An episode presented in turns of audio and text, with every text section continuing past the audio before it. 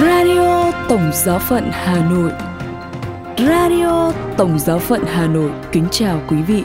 Mời quý vị nghe chương trình phát thanh hôm nay, thứ hai ngày 27 tháng 11 với những chuyên mục Kinh truyền tin với Đức Thánh Cha, kế đến là chuyên mục tin thời sự và sau cùng là chuyên mục Gương Thánh Nhân. Bây giờ mời quý vị nghe kinh truyền tin với Đức Thánh Cha.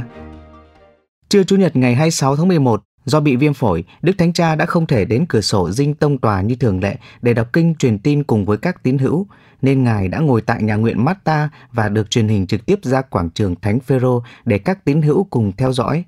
Trong bài huấn dụ ngắn trước khi đọc kinh, Đức Thánh Cha nói, Hôm nay tôi không thể xuất hiện ở cửa sổ vì tôi bị viêm phổi và hơi mệt. Bài suy tư sẽ được đọc bởi Đức ông Braida. Cảm ơn anh chị em rất nhiều vì sự tham dự của anh chị em. Sau đó, Đức ông Braida đã đọc bài suy niệm. Hôm nay Chủ nhật cuối cùng của năm phục vụ và là đại lễ Chúa Giêsu Kitô vua vũ trụ. Tin mừng nói với chúng ta về cuộc phán xét chung và sau đây sẽ là một cuộc phán xét về đức ái. Khung cảnh trình bày cho chúng ta là sảnh đường ở hoàng cung, trong đó Chúa Giêsu, con người ngự trên ngai. Tất cả các dân tộc tụ tập dưới chân Ngài và trong đó nổi bật những người được chúc phúc, các bạn của vua. Nhưng họ là ai, họ đã làm gì đặc biệt dưới mắt của Chúa? Theo những tiêu chuẩn của trần thế, lẽ ra các bạn của vua phải là những người đã dâng tặng ngài của cải và quyền hành, đã giúp ngài chinh phục các lãnh thổ, chiến thắng, trở nên vĩ đại giữa các vua chúa hoặc là xuất hiện giữa các minh tinh trên những trang nhất của các báo chí hoặc các trang mạng xã hội. Và vua sẽ nói với họ, cảm ơn các khanh vì đã làm cho trẫm trở nên giàu có và danh tiếng, được nể vì và kính sợ. Đó là tiêu chuẩn của thế gian. Trái lại, theo tiêu chuẩn của Chúa Giêsu, các bạn hữu của Ngài thì khác, họ là những người phụng sự Ngài nơi những người yếu thế nhất. Sở dĩ như vậy vì con người là một vua hoàn toàn khác, đã gọi những người nghèo là anh em, tự đồng hóa với những người đói khát, những người nước ngoài, người bệnh, tù nhân và ngài phán Mỗi lần các ngươi đã làm những điều đó cho một trong những người bé nhỏ nhất của ta đây là các ngươi đã làm cho ta. Đó là một vị vua nhạy cảm đối với trần thế đói khát, nhu cầu có một căn nhà, bệnh tật và tù đầy. Rất tiếc là tất cả những thực tại ấy luôn luôn là điều rất thời sự. Những người đói khát, những người không nhà cửa, những người ăn mặc thường theo khả năng của họ đầy rẫy trên các đường phố của chúng ta, chúng ta gặp mỗi ngày. Và cũng thế, đối với bệnh tật và tù đầy, tất cả chúng ta đều biết đau ốm, phạm lỗi là gì và phải chịu hậu quả của nó. Tin mừng hôm nay nói với chúng ta rằng những người được chúc phúc là những người đáp lại những thứ nghèo đói ấy với tình thương, với thái độ phục vụ, không ngoảnh mặt lại đi nơi khác, nhưng cho ăn, cho uống, giúp y phục, đón tiếp, viếng thăm, tóm lại là trở nên gần gũi với những người ở trong tình cảnh túng quẫn. Và sở dĩ như vậy vì Chúa Giêsu, vua của chúng ta, tự định nghĩa là con người. Ngài có các anh chị em yêu quý nơi những người nam nữ yếu đuối nhất Sảnh đường hoàng cung của Ngài được bố trí, tại đó có những người đau khổ và cần được giúp đỡ. Đó là hoàng cung của vua chúng ta. Và phong cách của các bạn hữu của Chúa được kêu gọi trở nên các bạn hữu của Ngài, những người có Đức Giêsu là Chúa. Phong cách của Ngài là lòng thương cảm, từ bi, dịu dàng. Những đức tính này làm cho tâm hồn ta trở nên cao thượng và chảy xuống như dầu trên những vết thương của những người bị thương tổn trong cuộc đời. Vậy anh chị em, chúng ta hãy tự hỏi, Chúng ta có tin rằng vương quyền đích thực hiện tại trong lòng thương xót hay không? Chúng ta có tin nơi sức mạnh của tình thương ấy hay không? Chúng ta có tin rằng đức bác ái là biểu hiện của vương giả của con người và là một đòi hỏi không thể từ khước được đối với Kitô hữu hay không?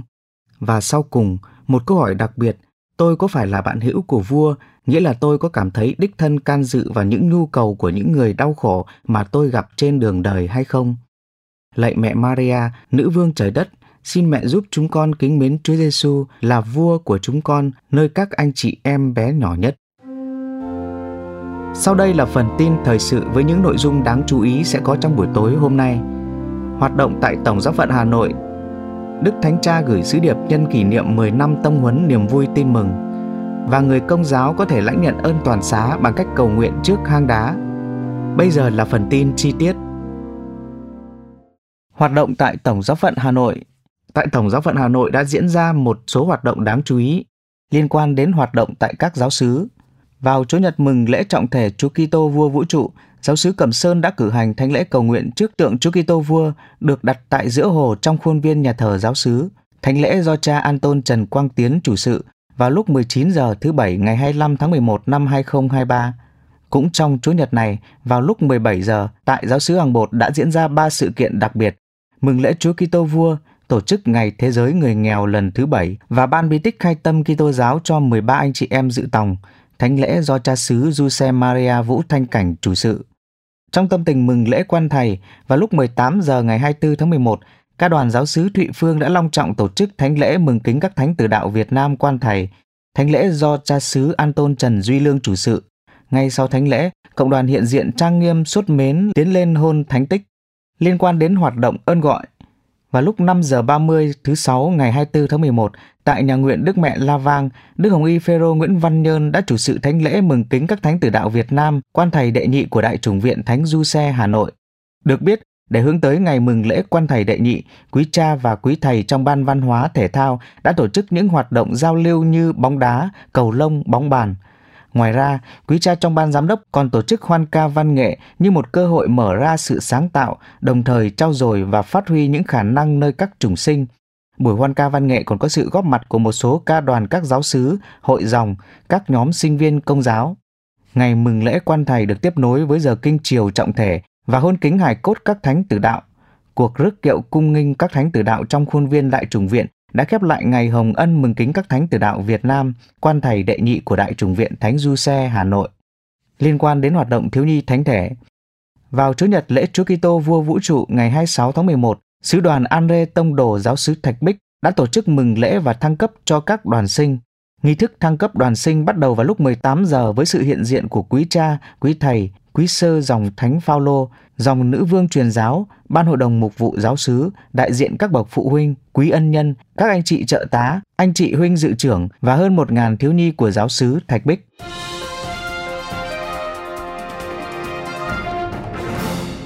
Đức Thánh Cha gửi sứ điệp nhân kỷ niệm 10 năm tâm huấn niềm vui tin mừng.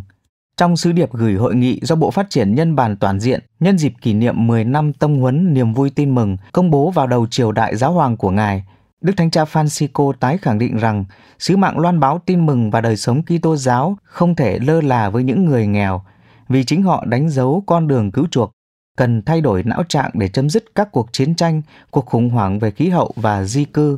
Sứ điệp của Đức Thánh Cha có đoạn viết, chỉ khi nào chúng ta lắng nghe tiếng kêu thường bị bóp nghẹt của trái đất và người nghèo, chúng ta mới có thể chu toàn sứ mạng truyền giảng tin mừng sống cuộc sống Chúa Giêsu đề nghị và góp phần giải quyết các vấn đề trầm trọng của nhân loại. Đức Thánh Cha cũng nhắc lại rằng, qua tông huấn niềm vui tin mừng, mời gọi các tín hữu hãy khôi phục niềm vui thừa sai của các tín hữu Kitô tiên khởi. Mặc dù họ bị vu khống, sỉ nhục, bách hại, tra tấn và giết hại, nhưng chính họ là mô thức của giáo hội đi ra ngoài, biết đưa ra những sáng kiến mà không sợ hãi, ra đi gặp gỡ, tìm kiếm những người ở xa và mời gọi những người bị loại trừ. Trong sứ điệp, Đức Thánh Cha cũng khẳng định rằng việc loan báo tin mừng trong thế giới ngày nay tiếp tục đòi hỏi chúng ta phải kháng cự theo tinh thần ngôn sứ như một giải pháp khác về văn hóa. Và điều này đứng trước cá nhân chủ nghĩa duy khoái lạc ngoại giáo, chế độ giết hại, loại trừ, hủy hoại phẩm giá con người và não trạng hải đảo, xa lạ, giới hạn đời sống nội tâm vào những tư lợi của mình xa cách tha nhân và Thiên Chúa, vì toàn thể con đường cứu chuộc được những người nghèo đánh dấu. Vì thế không thể không đặt những người nghèo ở trung tâm. Đây không phải là chính trị, cũng không phải là ý thức hệ, nhưng chỉ là đòi hỏi của tin mừng. Ngoài ra, Đức Thánh Cha nhấn mạnh rằng cần phải thay đổi não trạng, cần tư duy trong tinh thần cộng đồng và dành ưu tiên cho cuộc sống của con người, sống tình liên đới như quyết định trả lại cho người nghèo điều thuộc về họ trong niềm tôn trọng nền độc lập và văn hóa của mỗi nước cần luôn nhớ rằng trái đất là toàn thể của nhân loại và dành cho nhân loại. Vì thế, cần phải lắng tai nghe tiếng kêu của các dân tộc hiện cư ngụ tại đất nước chúng ta.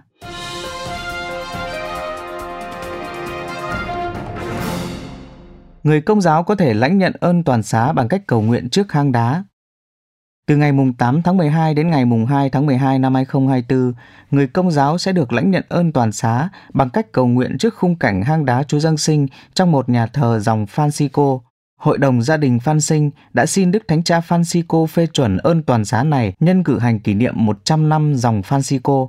Vào đầu năm nay, nhân lễ Thánh Francisco Assisi, các tín hữu đã tập trung tại Vương cung Thánh đường Thánh Francisco ở Assisi, Ý, để tôn vinh Ngài và kỷ niệm 800 năm phê chuẩn luật của Thánh Francisco năm 1223 và việc tạo ra cảnh Chúa Giáng sinh ở Greccio. Tòa ân giải đã hoan nghênh yêu cầu này, cho phép các tín hữu lãnh nhận ơn toàn xá này theo những điều kiện thông thường. Những người bị mắc bệnh hoặc không thể tham gia về mặt thể chất có thể lãnh nhận ân toàn xá bằng cách dâng những đau khổ của mình lên Chúa hoặc bằng cách thực hiện các việc đạo đức. Chuyên mục Gương Thánh Nhân Mời quý vị cùng lắng nghe Gương Thánh Francisco Xavier.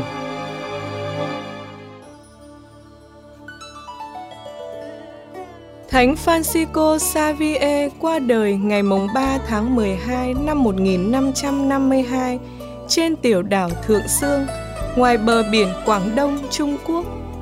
Ngài được Đức Giáo hoàng Gego thứ 15 phong thánh cùng thời với Thánh Ignacio Loyola năm 1622, được ghi tên vào lịch Roma năm 1623 và được tuyên phong là bổn mạng Ấn Độ và các nước Viễn Đông năm 1748.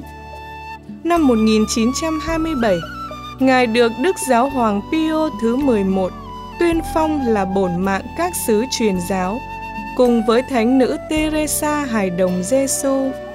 Ngài tên thật là Francesco de Jassu, gọi là Xavier, sinh tại lâu đài Nava, Tây Ban Nha. Ngài là con thứ sáu trong gia đình. Cha Ngài đậu bằng tiến sĩ luật và phục vụ cho vị lãnh chúa người Pháp Jean de Albert. 18 tuổi, Ngài sang học tại Paris và trở thành giáo sư triết học và thần học. 10 năm sau, năm 1534, Ngài từ bỏ nghề giảng dạy trong giáo hội và gia nhập nhóm người sau này sẽ trở thành những vị sáng lập dòng tên cùng với Thánh Ignacio Loyola và Pierre Favre. Mười năm sau, năm 1534, Ngài từ bỏ nghề giảng dạy trong giáo hội và gia nhập nhóm người sau này sẽ trở thành những vị sáng lập dòng tên cùng với Thánh Ignacio Loyola và Pierre Favre, người xứ Savoie. Ngày 15 tháng 8, lễ Đức Mẹ lên trời, trước phần mộ của Thánh Denis ở Montmartre, Francisco Xavier cùng với Ignacio Loyola, Pierre Favre và bốn người bạn tuyên thệ sống nghèo khó và thanh khiết, rồi cùng lên đường đi đất thánh để cải hóa dân ngoại. Sau chặng dừng chân ở Venice, tại đây Francisco được thụ phong linh mục vì không thể lên tàu đi Palestine. Venice đang lâm chiến với người thổ, nên bảy người bạn đi tới Roma để phục vụ Đức Giáo Hoàng. Năm 1541, Xavier được Ignacio cử đi truyền giáo ở miền Ấn Độ thuộc Bồ Đào Nha, thay thế một hội viên đang bị bệnh không thể đi được. Thế là ngày 6 tháng 5 năm 1542, sau một năm hành trình, Francisco cập bến qua Ấn Độ thuộc Bồ Đào Nha trong tư cách khâm mạng và đặc sứ của Đức Giáo Hoàng. 11 năm truyền giáo rất sôi động đang chờ đợi Ngài. Dạy giáo lý, rửa tội, chăm sóc bệnh nhân, xét xử. Nhiều cộng đoàn Kitô hữu được thiết lập, cùng với nhiều trường học, chủng viện được mở khắp nơi. Những lá thư Thánh Francisco Xavier viết cho Thánh Ignacio được phổ biến trên báo chí đã làm cả châu Âu phấn khởi trước công cuộc truyền giáo Chúng ta có thể theo dõi những lộ trình của Ngài như sau. Từ Goa đến Travancore, Nam Ấn Độ, rồi lại trở về Goa, trước khi đi qua Cochin, rồi đến cực Nam. Năm 1545, Ngài rời Ấn Độ để qua Malacca. Tại đây, lần đầu tiên Ngài gặp những người Nhật Bản, rồi Ngài đi đến quần đảo Molucca, quần đảo của Indonesia Tại đảo này, cho tới hôm nay, chúng ta vẫn còn gặp được những cộng đoàn Kitô giáo phồn thịnh đã từng được chính Thánh Francisco Xavier rao giảng tin mừng lần đầu tiên. Khao khát mang đức tin Kitô đến mọi nơi, ngày 15 tháng 8 năm 1549, Ngài đi tàu đến đảo Kisu, Nhật Bản. Năm 1551, một cộng đoàn Kitô giáo nhỏ bé được lập ở Yamaguchi. Các nhà thông thái Nhật Bản khuyên Ngài hãy bắt đầu chinh phục Trung Hoa. Thế là Ngài rời Nhật Bản, quay trở lại Hoa để chuẩn bị một phái đoàn đến Hoàng đế Trung Hoa. Được sự giới thiệu của một vị phó vương và nhờ các thương gia châu Âu giúp đỡ, Ngài thành công đặt chân lên đảo nhỏ Sơn Trang, nằm ngoài khơi tỉnh Quảng Đông. Mùa đông vừa bắt đầu, nhà truyền giáo vĩ đại bị kiệt lực vì các cơn sốt đã qua đời ngay lúc Ngài sắp sửa đặt chân lên lục địa ở sát bên cạnh.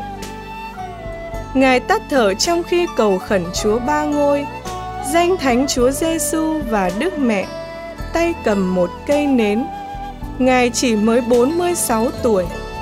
Trong 11 năm 8 tháng truyền giáo, bằng những phương tiện của thời ấy, Ngài đã đi khoảng 80.000 km chỉ với một mục đích duy nhất là rao giảng tin mừng và thiết lập hội thánh.